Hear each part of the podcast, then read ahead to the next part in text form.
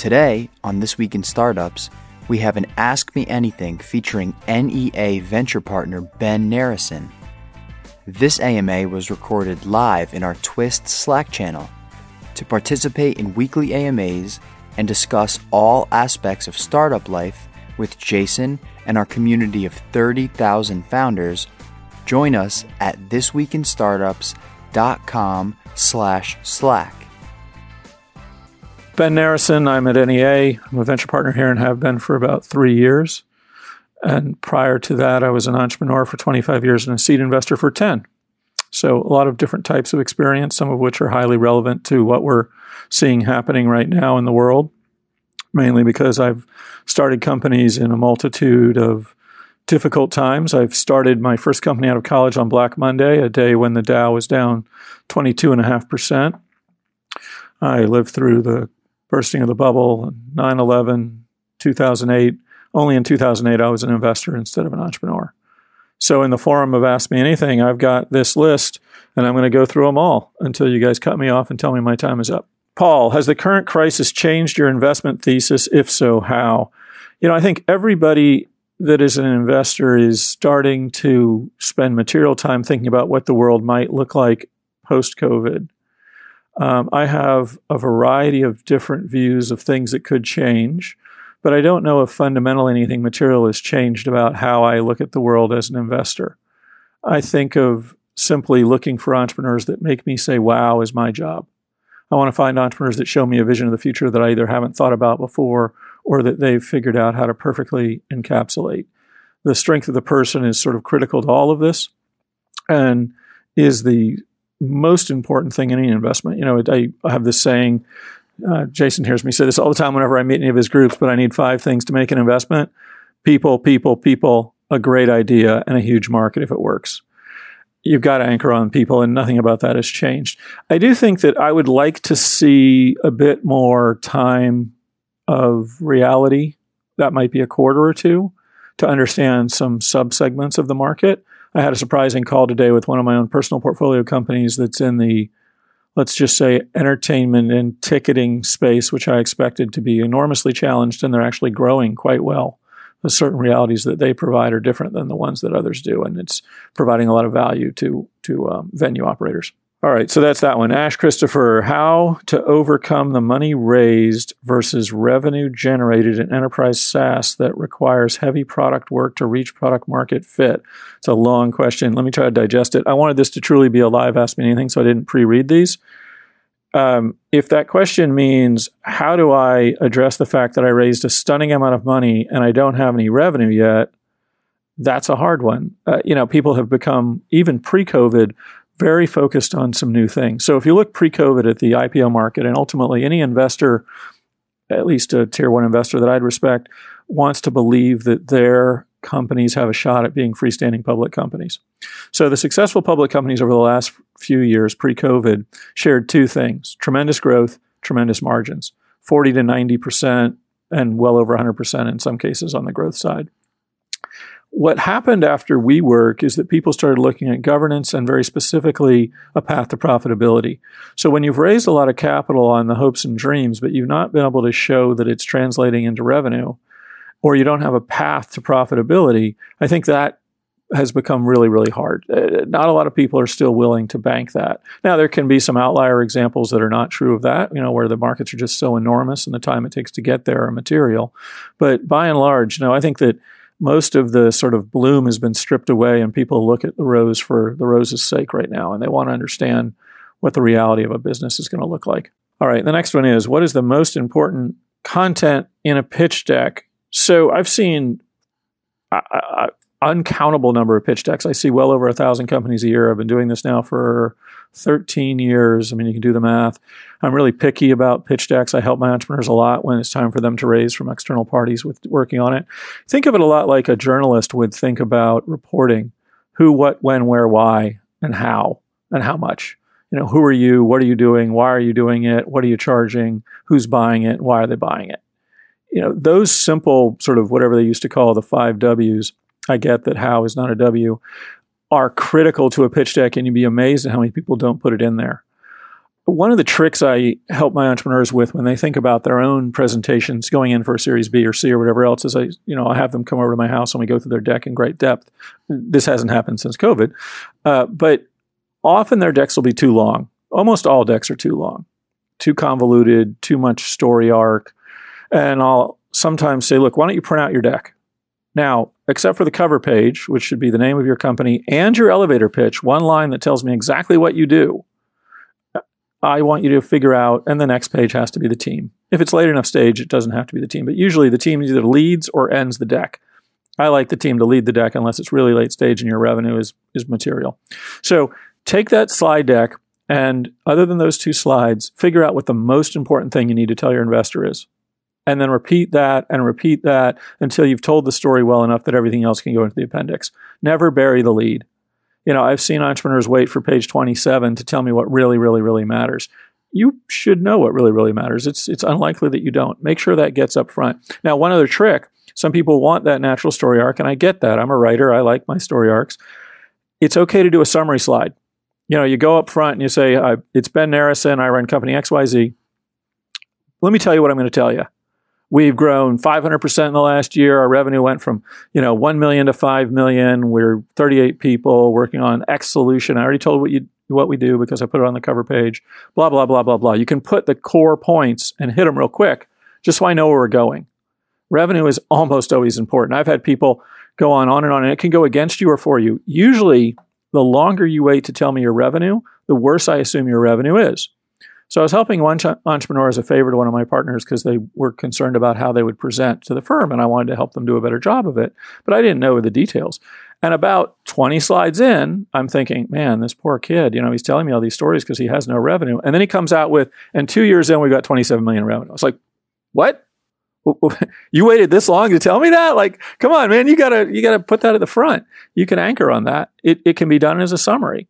I tell you that story because when he presented, one, he did a great job of presenting, and two, we did have one person that was critical of that meeting that in advance had warned he was going to have finite time. And I think if he hadn't gotten that hook in the mouth with that key point of data in the beginning, he probably would have lost that person. And so he got a lot more time out of that person than he otherwise would have. What will the VC funding landscape look like after the crisis? Venture funds at the top tier have a lot of capital, a lot of dry powder. Everybody's looking for the deals they missed. Everybody's trying to think about what the next deal should look like it'll be fine. I, I think it'll be more logical. I think deals could take longer in that people have more time to spend on things right now. And if you're truly going to meet people remotely, are you really going to do a deal as quickly? I mean, if I've never, I've not yet done a deal where I didn't meet the human. Well, actually, that's not true. In 13 years, I did one deal where I did not meet the human being. Highly referenced in, personal investment, seed deal, um, one of my entrepreneurs I'd known for a decade was the one that brought it to me. We did multiple calls, but it was another country and I didn't get to go visit him. And I, I wrote a small check, but I'm excited about what they're doing. But by and large, you know, if I'm going to write a five, 15, 150 million dollar check, hard for me to comprehend how they do that without meeting you because people are so important to me. Now, having said that, if other people on my team know you or if I can get really, really strong references, that helps. So think about when you work with venture, how you can sort of in the time period when you can't connect directly, how you can get references into them through people that know you and know them. What's the best way to present a newly launched startup that has been severely impacted by COVID? Well, we're all realistic. We get that that's going to happen. And so you're still going to have to tell us the story of what you believe will happen in the future. And people will probability weight whether they believe that's going to happen or not. I mean, this is all a game of probability weighted outcomes. Right now, those are harder to do but you know, I have a thesis that potentially we'll see a significant slowing of consumer purchases because people realize by being home for two months they don't really need that much stuff, and maybe all this garbage they buy isn't stuff they need. I stopped buying things a long time ago. Maybe that becomes a thing. So if you're launching a new e-commerce consumer brand product where you know, I, I am purely a discretionary income play. You know, I, my thesis doesn't help me get there, but somebody else's thesis might help them get there easily because they have a different view. Maybe we want more comfort products. Maybe we want, you know, day beds. Uh, who knows? So you tell the story because the story is what helps us understand your vision. Being a good storyteller is an incredibly important part of fundraising, more important than I ever realized. I've always given a lot of credit to good storytellers, and I've always been critical of folks that couldn't tell a story well. Um, and I've realized that I probably was was maybe not critical enough because I used to think to myself, well, I'm being unfair. Storytelling's important. People sometimes say to me, someone just said this to me a couple days ago, well, it's very complicated. It's very hard to tell the story in a precise way. I said, that's interesting. You know, we used to have a partner here who was a Nobel Prize winner who explained nuclear fusion to me on a post it note in under 30 seconds. I have the post it note on my wall. Einstein used to say, if you can't explain it simply, you don't understand it well enough. If those two folks can do it, so can you. So practice, practice, practice. Make sure you can tell that story and, and tell your story. That's all you can do here. People will understand that COVID, COVID has had impact, and then they'll decide whether that is relevant to the future. Sometimes it's to your benefit. Some people are seeing COVID bumps, and it's very hard for our investors to figure out how much of that will stick. But this is the other side, the not negatively impacted, but the positively impacted. Think about how to project what the future might look like for you post the up or the down of COVID. Okay, what advice would you offer college students passionate about venture capital so they can become investors? That is a tough one. I occasionally do favors and have lunches and coffees with folks. It's a very common ask. I mean, net net, it took me 12 years to get this job. And I was, as an investor for 12 years, I had one IPO and a couple billion dollars worth of outcomes. And I was a successful entrepreneur before I took my company public. Um, I'm not the norm. There's a very specific process for getting an associate role these days that's more driven by getting a job at the best banks in the world and then being recruited by the best recruiters. Uh, not always. I mean, there's great young people that come in from all sorts of places. Serendipity is important, but I would say pick a niche, build your own brand in it, and and do the best you possibly can. It's hard now, uh, but it's always been hard to get a job in venture. I think that with with seed and pre-seed and early angel, there are chances for people to build their own reputation and and show some proof of the ability to invest. I personally would love it if we recruited more entrepreneurs and, and more early stage sort of pre-seed investors into the roles, but that doesn't always work out. Um, it's highly unpredictable. People are making a big decision when they bring you into a venture firm. And because if you're going in as a partner or GP, you know, it's a 10 year journey and those journeys are long, right? So it'd be good if you both delivered and were someone people could get along with. But an associate role, you should look into sort of the firms. I don't even know who they are because I don't spend a lot of time on that. But there are a finite number of recruiting firms that sort of specialize in that, and they're a good path in. You might as well follow the process. The process is your friend. What immediate skepticism do you have when you look at an early stage startup? I mean, I go in open minded. Everybody wants to put the best face on their information. So you assume they're giving you the optimal positive. I still trust the data is accurate unless something doesn't make sense or smell right, in which case I try to dig into why. But I don't go in assuming there's a challenge or a problem that I need to uncover. I go in saying, okay, I want to hear the story. If I take a meeting, you know, historically I was always pro meetings only. My EA would say, we could do a call. I'm like, ah, let's just do a meeting.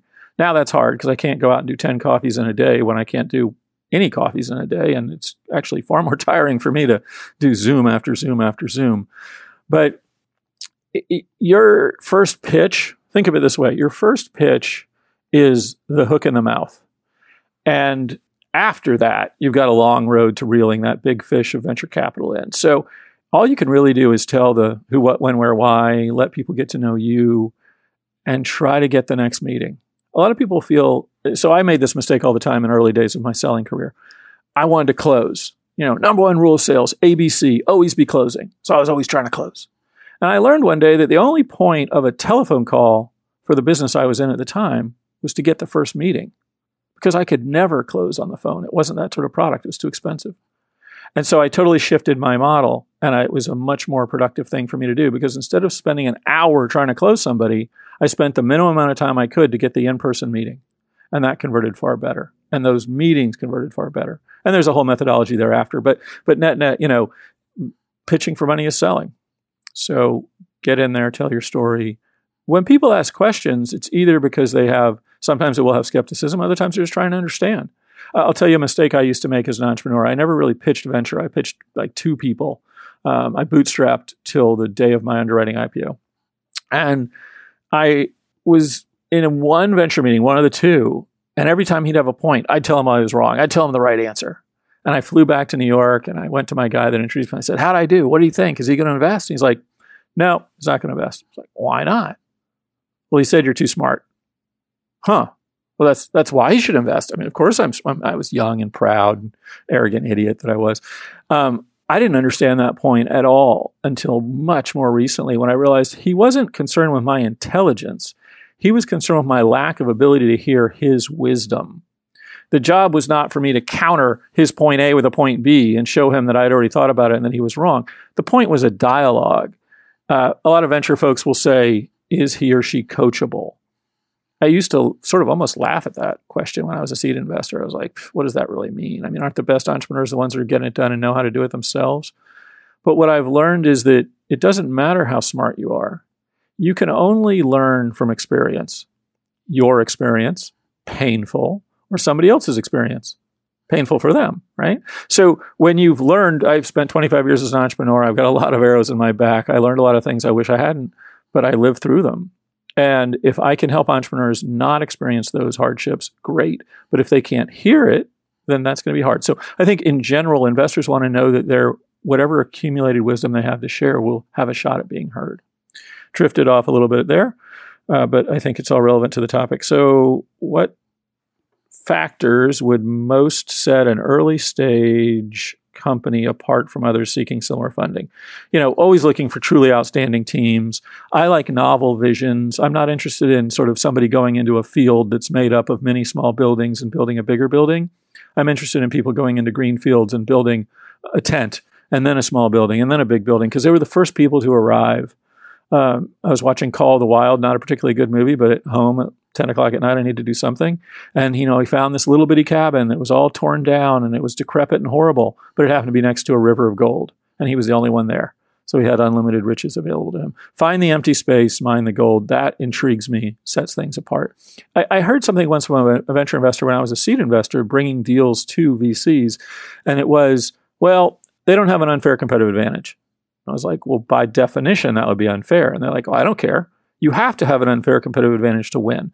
And I think there's probably different language for it, but having something that really stands out, maybe you tried a hundred things and found that magic way to go to market or who knows what, but there's, there's something that's different in a way that's going to have material impact and outsized ambition and, you know, a need to get somewhere. There's a lot of different levels of business achievement and success. And I want to back the ones that can be freestanding public companies with uncapped upside does that mean I don't think it's phenomenal if somebody goes out there and builds a business for $100 million, keeps 80% of it, and sells it?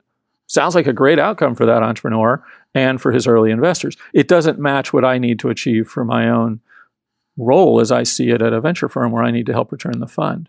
They're both totally viable, but just make sure you match make because you want to have the same goals as your investor. If your goal is to build a $200 million business and sell it and make $100 million personally, more power to you. And if you do that, man, sweet. But that's not what a tier one firm trying to return billions of dollars to their LPs is going to need because that 20% stake the VC owns of that $200 million business, $40 million, is not going to go a long way to paying back the $3.7 billion fund I'm currently investing out of.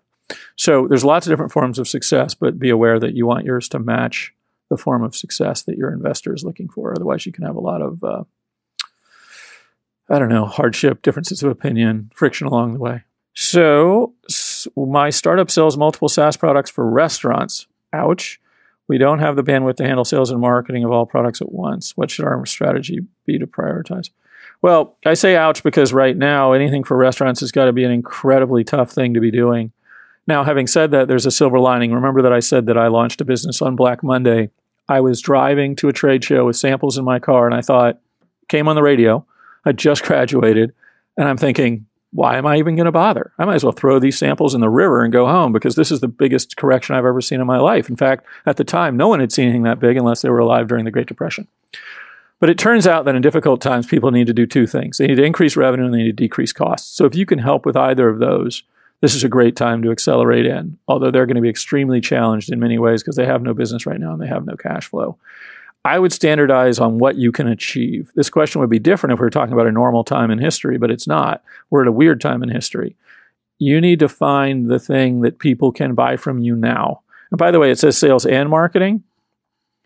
I don't know what marketing means right now. You're not going to be spending money on ads of any sort. I mean, you can you're going to have to find bootstrappy ways to go out there and get in front of people, but you're going to have to be super careful and test in tiny ways with any spending you do to make sure it's effective.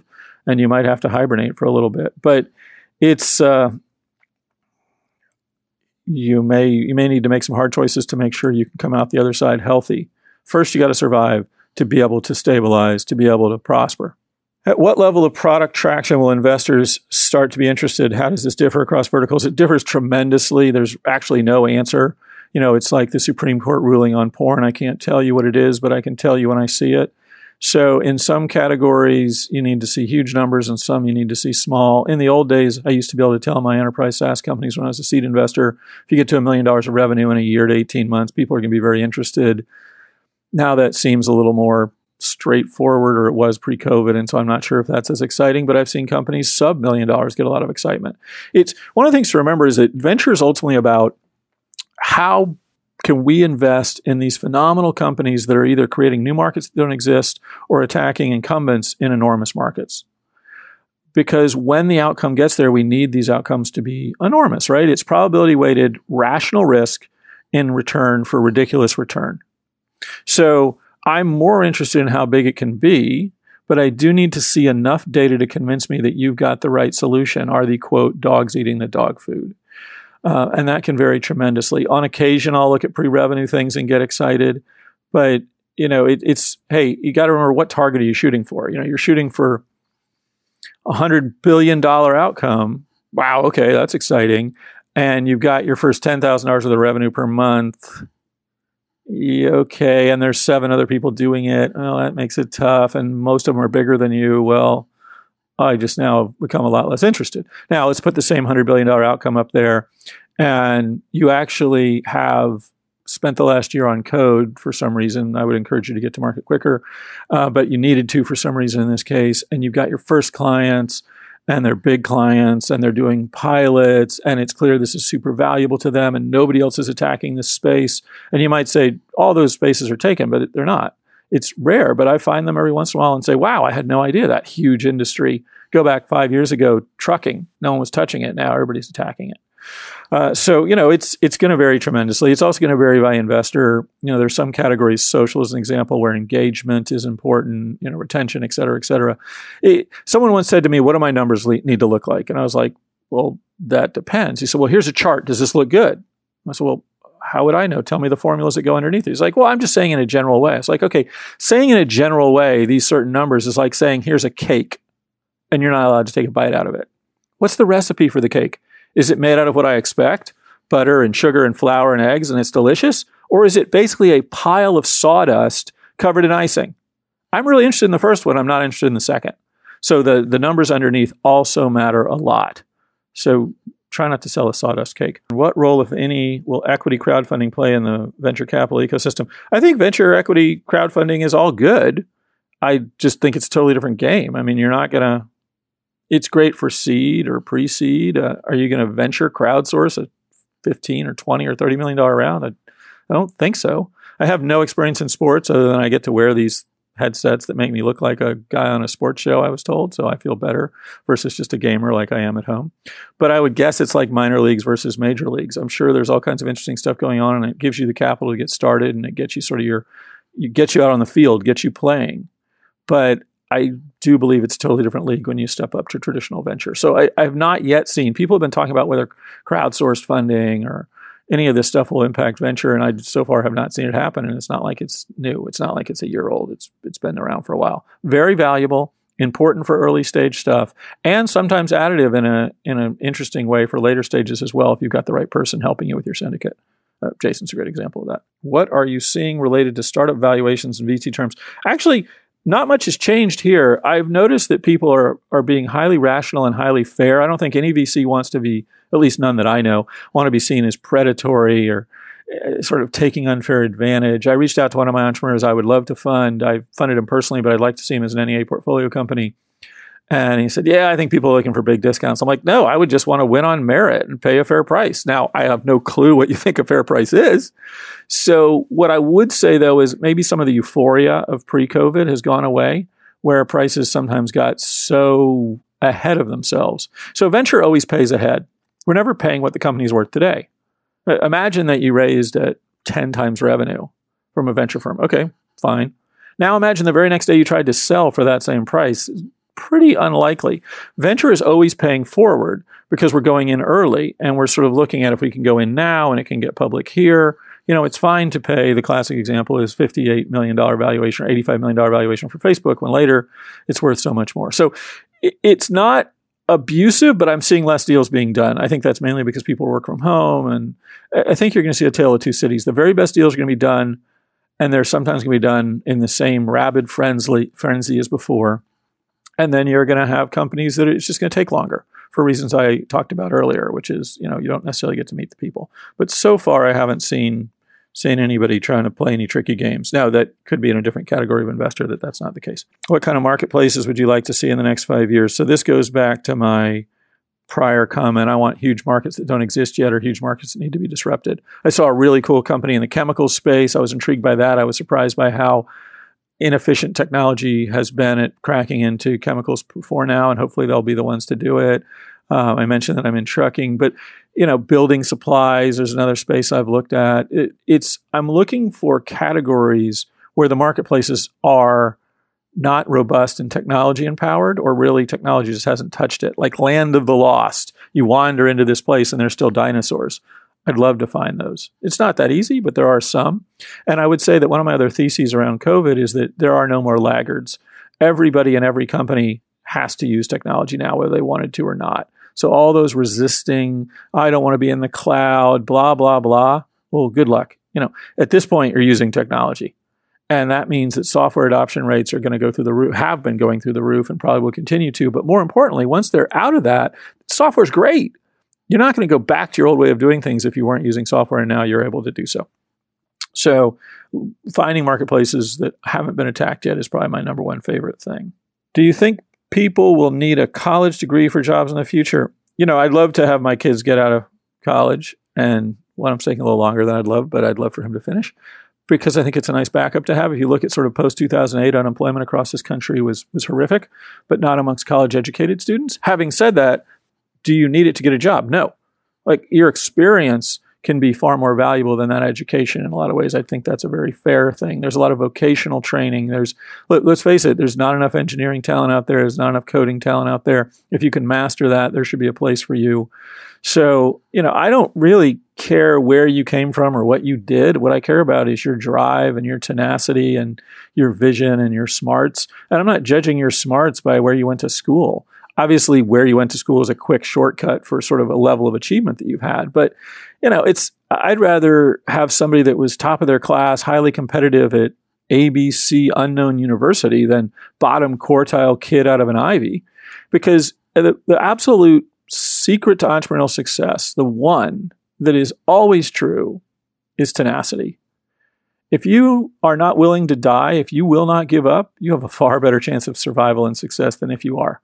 When you're willing to give up, you're going to give up. Being an entrepreneur is an incredibly hard thing to do. It's a very painful, very lonely life that takes forever for you to become an overnight success. If you're lucky enough for that to happen, luck is required. So your tenacity and drive is critical. I would love one day to fund a purple octopus from Saturn that had all of those characteristics to make it just so incredibly clear it really does not matter who you are, where you came from, if you have the drive and smarts to make it happen. And I believe that this is a meritocracy. I believe Silicon Valley is the ultimate meritocracy on this planet. I know that VCs sometimes get a hard time for X or Y or Z and and diversity and and all of those things are important and have to be paid active attention to. But at least the way I look at the world and the people that I fund, it's it's merit. There's nothing but merit that matters, in my view. Post WeWork, how should a tech startup with profit margins on the smaller side think about building a scalable and ultimately profitable business model? Well, this goes back to you got to show me a path to profitability. You can have tiny margins if you have massive volume and huge growth. So, as an example, let's say you're a building supply company. Um, construction in this country is a huge business, just anything related to construction. So, let's say you're pumping $100 billion worth of GMV through your system. As long as you can make a couple points on that, I'm intrigued.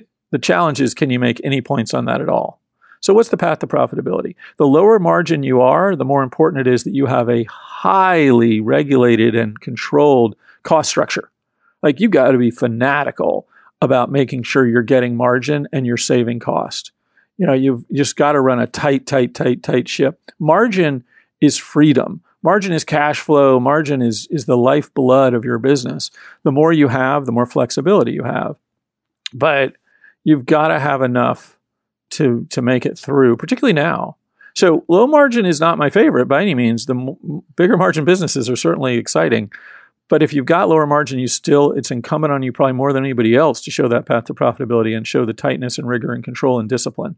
Focus and discipline come pretty close behind tenacity in my sort of checklist of entrepreneurial must haves. What sectors are you investing in? What are you most excited about nowadays? Like I said, I want to see entrepreneurs that make me say, wow, I have I've mentioned I have a few theses on what life might look like post COVID, but I'm not out actively looking to fill those. I think there's been one or two times in my life where I've had a thesis I wanted to fund and I went out and funded it. Usually I just wait for smart entrepreneurs to come to me with those visions that I think are incredible. Now, having said that, I spent a lot of time thinking about what the world might look like because then the intersection of your idea and vision and my understanding are where it works best for me. I mean, if you could see the office I'm in right now, it's covered. It's almost at the string connection level of uh, whatever it's called, the beautiful mind, just newspaper clippings everywhere. I read three papers a day. I literally get the paper physically and I read it and I cut it with my scissors. And because I'm looking for these little tea leaves of what life might be like and where things could change. You know, there's a billion dollars worth of beer getting dumped right now. And I try to think about what does that mean to the brewery industry? But what is, what could somebody do with a billion dollars worth of beer that's about to get dumped? How could you build a business out of that? Anyway, so I spent a lot of time on, on thinking and reading about what things might be and ingesting, but I'm still looking for your vision because here's, here's something I learned the hard way no investor can fund an entrepreneur to pursue that investor's version of that entrepreneur's dream. An investor needs to fund the entrepreneur's dream because that's what that entrepreneur is going to build. That's what we want. So I really want to hear it from you. What sectors? What skill sets do you need to move into VC from a non investment banking background? This sort of goes back to my last question a while ago about the associate tier you know, I remember I sat down with one of the senior folks here who I'd known casually, and he said, Tell me about your journey. And I said, Oh, well, I was an entrepreneur for 25 years, started my first business when I was 12, my first job when I was 11, where I worked for a quarter in literally 25 cents in credit. And I used that to get an inventory so I could launch this business and blah, blah, blah. And then I started this business and I was one of the first dot com entrepreneurs in 93. I took the company public in 99. Then I became a seed investor for 10 years and I had some great successes and people cared and they started calling me. And he said, well, that's a non repeatable path to venture capital. So I don't have a great answer because my path wasn't one that, that made it here. And, and I'm incredibly proud to be at NEA. This is a phenomenal firm. I love this place. I've always loved this place. These people are just honorable and smart and focused and focus on the big things. And it, it's great. But I don't have a lot of, I, I'd go back to figure out who those recruiters are, get in that funnel, get exposed to people, search for serendipity every chance you can it's harder now. You know, in the old days, like I know somebody got a job by bumping somebody into a, at a conference. They knew more about their portfolio companies than they did. They knew all the current skinny. They said, "Hey, you know, we have this small project. Would you do that?" And then they grew and grew and grew. That's harder, but you know, network like crazy and find out who those recruiters are. In a Medium article you wrote, "Winter is here." Severely, don't obsess about the downside. Think about the opportunities. By the way, that was written quite a long time ago, but now it's even probably more prescient. What opportunities have risen so far? What changes are permanent? What changes are temporary? I think this is a magic question that we're all trying to figure out. You know, I think the the end of laggards and people using technology and the growth of technology, and you know, one of our competitors says software is eating the world. I'd say software is eating an appetizer of the world, and now we're seeing it move on to the main course. You're just going to see such growth. Uh, everything that was not digital before will be digital everything that wasn't cloud probably ends up at least partially in the cloud. Work from home's here to stay for people, for not everybody, but some. And so monitoring that and helping that, and powering that. It's what, what I'm, I have a lot of uncertainty around is the period of time which we're going to be in a changed world a la COVID um, and how long it'll take people to forget. I do think humans have an amazing capacity to forget literally everything, no matter how bad it was. If you think about the tragedies of all of history, there's one or two that people still remember, and it's because it usually gets put into movies and reminded of. But it's not that common that people sort of change. Um, I remember I got there was a time period when they shut down all the cruise ships because of the norovirus. Nobody would shake hands. People started shaking hands pretty quickly thereafter. No more elbow bumps Nobody, you know, used Purell. By the way, at that point in time, which was a long time ago, we went to the store and bought mounds of Purell. It wasn't that different. Uh, it was different in a lot of ways, but in terms of the sort of cleanliness. So, you know, let's assume it takes two years for us to get to a vaccine and then people sort of go on their merry way. In the interim, how much enforcement of rigor will there be? I mean, it's really hard to predict. There's a, such a diverse population of people out there. But I think on a corporate side, what I would simplify this as everything people thought they might do, they've now been forced to try. Remote work, digitization, cloud, they've had no choice. And they found out that it works really well. So we'll see how that evolves, but I think it'll evolve in a very, very positive way. What are some books you recommend today? So I am a I'm both a read everything or read nothing sort of guy. Um, I live across the street from a library. I can't do this anymore, but I used to walk over there, check out six or eight books, go home, read a couple of chapters of each one on the weekend, take back the ones that weren't interesting to me. As I said, I read three newspapers a day. I have an app where I've got a stunning number of newspaper of magazines, and I read books all the time. In fact, I have a my normal background is a, my library at home. Uh, which was a consideration, but I wanted to make sure everybody knew where I was. So you get to see that, hey, it's NEA, and hey, I'm Ben. Um, there's books that are valuable to various points, but you're never going to know which one is valuable to you in advance unless you've got a specific need. So if you're struggling with pricing, there's a book called Predictably Irrational that I found good. If you're struggling with sort of the evolution of technology in a startup environment, Crossing the Chasm's great. But one of the most valuable books I ever read was, it wasn't even the book. I didn't even read the whole thing. I read one or two writings by Ralph Waldo Emerson, and he wrote a piece uh, which basically said, When you believe what is true for you and your heart of hearts is true for all men, that is genius. And that was an incredibly telling thing for me because I was a, you know, as I mentioned, I was an entrepreneur since age of 12. And when you're that young and you're an entrepreneur, people give you a lot of compliments. Oh, you're so smart. Oh, look at what you're doing. You're so adventurous. And I'd be like, just like everybody else. And what that message helped me understand was not that I'm so special or I'm so different than everybody else, but it's that what was true for me was true for others. It just took them years to see it. I mean, I started a web business in 1993. I will tell you the cohort of folks that started web businesses in 93 was incredibly small. I was too early. I've been too early in everything I've ever done in my life, and it's worked out pretty damn well. So it helped me sort of have the strength of my own convictions. And one of the challenges I think for venture capitalists in general, and this is similar for entrepreneurs, is having the strength of your own convictions because that means going out there when other people think you're crazy or that's not the right thing to do or they disagree with you just face to face and being willing to to honor your convictions and later be proven right. It's hard really, really hard. That was so. I'm a voracious reader. I'm always looking for tidbits. Another book that was critical for me was Snow Crash, which sort of helped me think about. I read that in '94. Really changed my view of how the web would evolve in a way that was material to me actually ending up being a public company. Um, I love Stephenson. All those newer books are just so damn long. I can't really. I finish them, but man, it's a lot of work. So, hard science, science fiction is useful because it's very predictive in some cases and can give people visions. There's an enormous amount of companies that have been started that are based on hard science, science fiction concepts or named after them. Uh, so, I just read with abundance. But having said that, I go back to or nothing. What I don't think is that valuable is I wrote for TechCrunch for a long time, but it's not that great to read industry news. Like, do you really need to know about somebody's valuation? Valuation's meaningless. The last valuation is the one that matters you raise 180 million dollars and exit zero. Well, I think the zero is a lot more important than the 180 million. You raise zero and exit for 180 million. That's a different equation. So you you have a lot to do as an entrepreneur. I don't know how much time you have to do a whole lot of reading. Um, I, it could be your version of a vacation. Look, when I was an entrepreneur, I never believed in the concept of work life balance the first time I achieved work life balance, you know, so as an entrepreneur for all that time, I would just work and work and work. I believed everything else was immaterial. We used to have this debate, a buddy of mine and I that had another business, that there was work and there was leisure. And if it wasn't work, it wasn't worth anything. And that people that were involved in leisure were certainly wasting their time. That, I mean, I'm saying that was an arrogant comment. Um, but that was sort of how my buddy and I, that both had these businesses, felt about the world. And I stayed that way for a really, really long time. It wasn't until I had my first child, my wife and I cut a deal that the weekends would be sacred. She said, You can work all nighters all week long, but give us the weekends. And I honored that, and I have pretty much to this day. Although when my entrepreneurs need me, I just tell them they have to come by the house. So I've got to work around for that now that my kids are older. Are there areas that are non investable at the moment, whether it is overcrowded, overpriced, or the prospects great, uh, impacted by COVID. Uh, I don't want to ever say anything's off limits.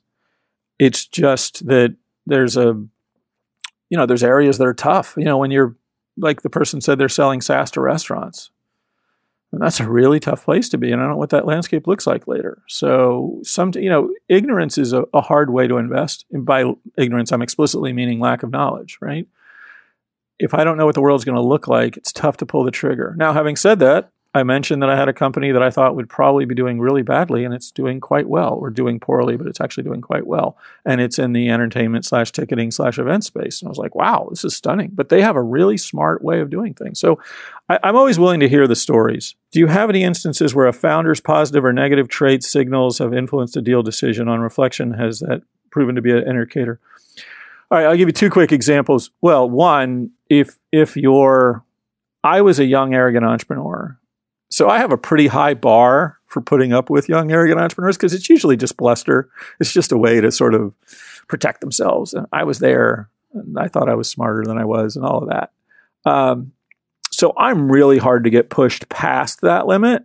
But if you do, man, that's tough. It doesn't happen very often. I can only remember two or three times in the 13 years. But at that point, it's not just that you've totally frustrated me, but I'm thinking, how are you going to be able to do business? it's just you. I mean, yes, if you're the 1% of the 1% of brilliance, sure, people will put up with it. But there's a big difference between arrogance and confidence. People like to see confident people succeed. Everybody wants to see an arrogant person fail. So I, that's happened. There's been one time, though, when I made an investment decision that I still struggle with. I had a, it was a seed investment of mine. A young entrepreneur pitched me uh, back in the days of seed. You know, it took me at least three meetings to make a decision. My my approach was I cannot get to yes in one meeting. I can get to no in one meeting, or I can get to I want to spend more time with you.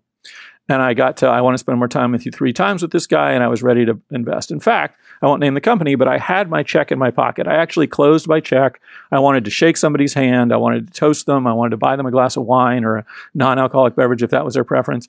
Um, but, you know, even though these checks weren't huge, they were more than I'd ever spent on a car. I mean, I think that's a reasonable size transaction. And I want to honor it. I want to celebrate the event. I still want to do closing dinners when I do investments today. Anyway, on the third meeting, check in pocket, I say, Oh, how's it going with company X with that deal you did? I said, Oh, yeah, it wasn't really a deal so much as a conversation. You know, looking through my notes.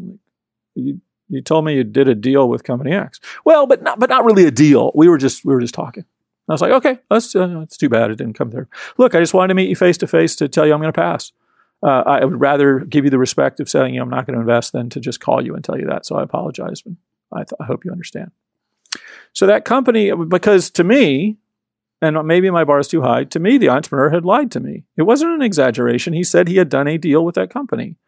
Um, and I think a lot about whether my tolerance for that was was too refined, meaning was I too picky? Maybe I should just say, oh, he exaggerated a little. The company's worth about $2 billion today, but that entrepreneur got fired. He didn't make it. And I'm not a guy that fires entrepreneurs, and I wouldn't have had the power to if I wanted to. So I could argue that my call on the human was right and my call on the business was wrong. And I still today don't know whether I think that was a mistake. Uh, and so I struggle with that one because sometimes the opportunities are so big. Maybe I should have overlooked that. Maybe I'm being too picky. Maybe I've set my own bar too high.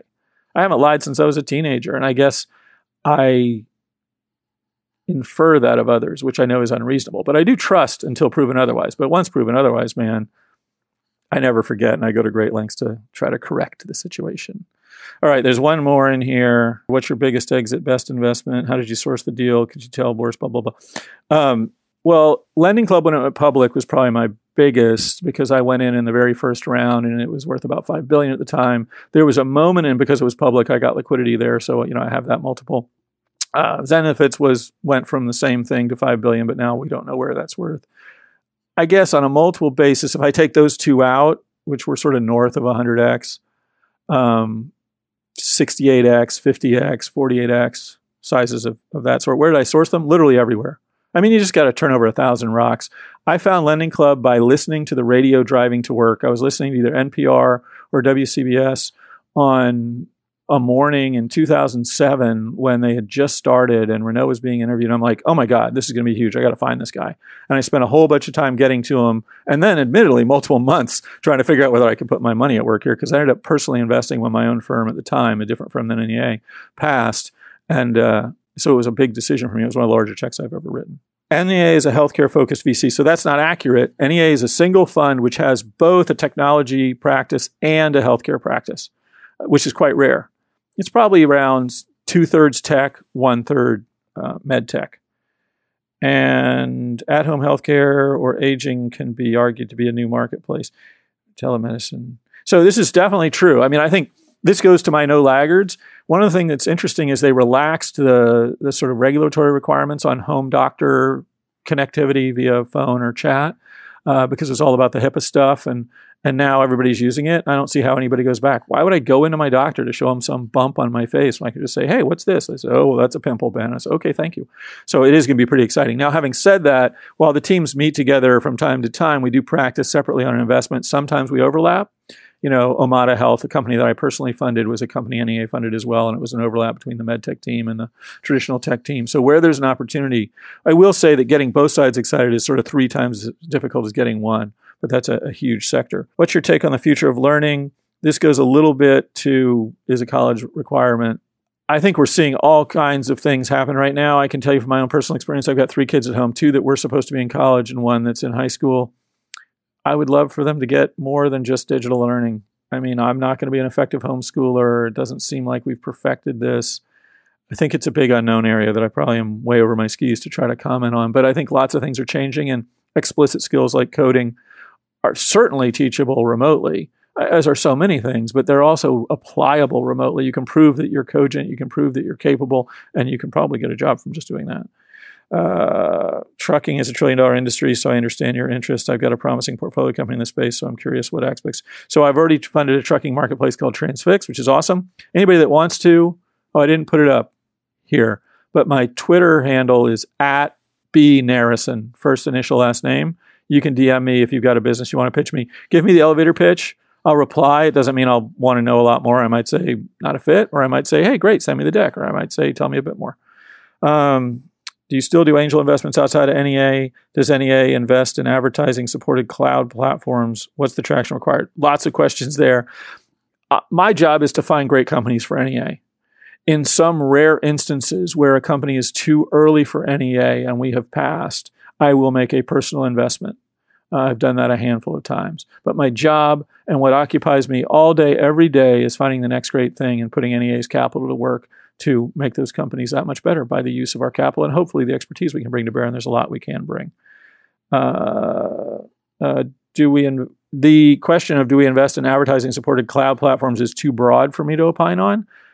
In theory, uh, but you know, advertising support's always more challenging than other ways of, of getting revenue. And if it's SaaS, are you getting both? And what sort of traction? You know, it's too broad.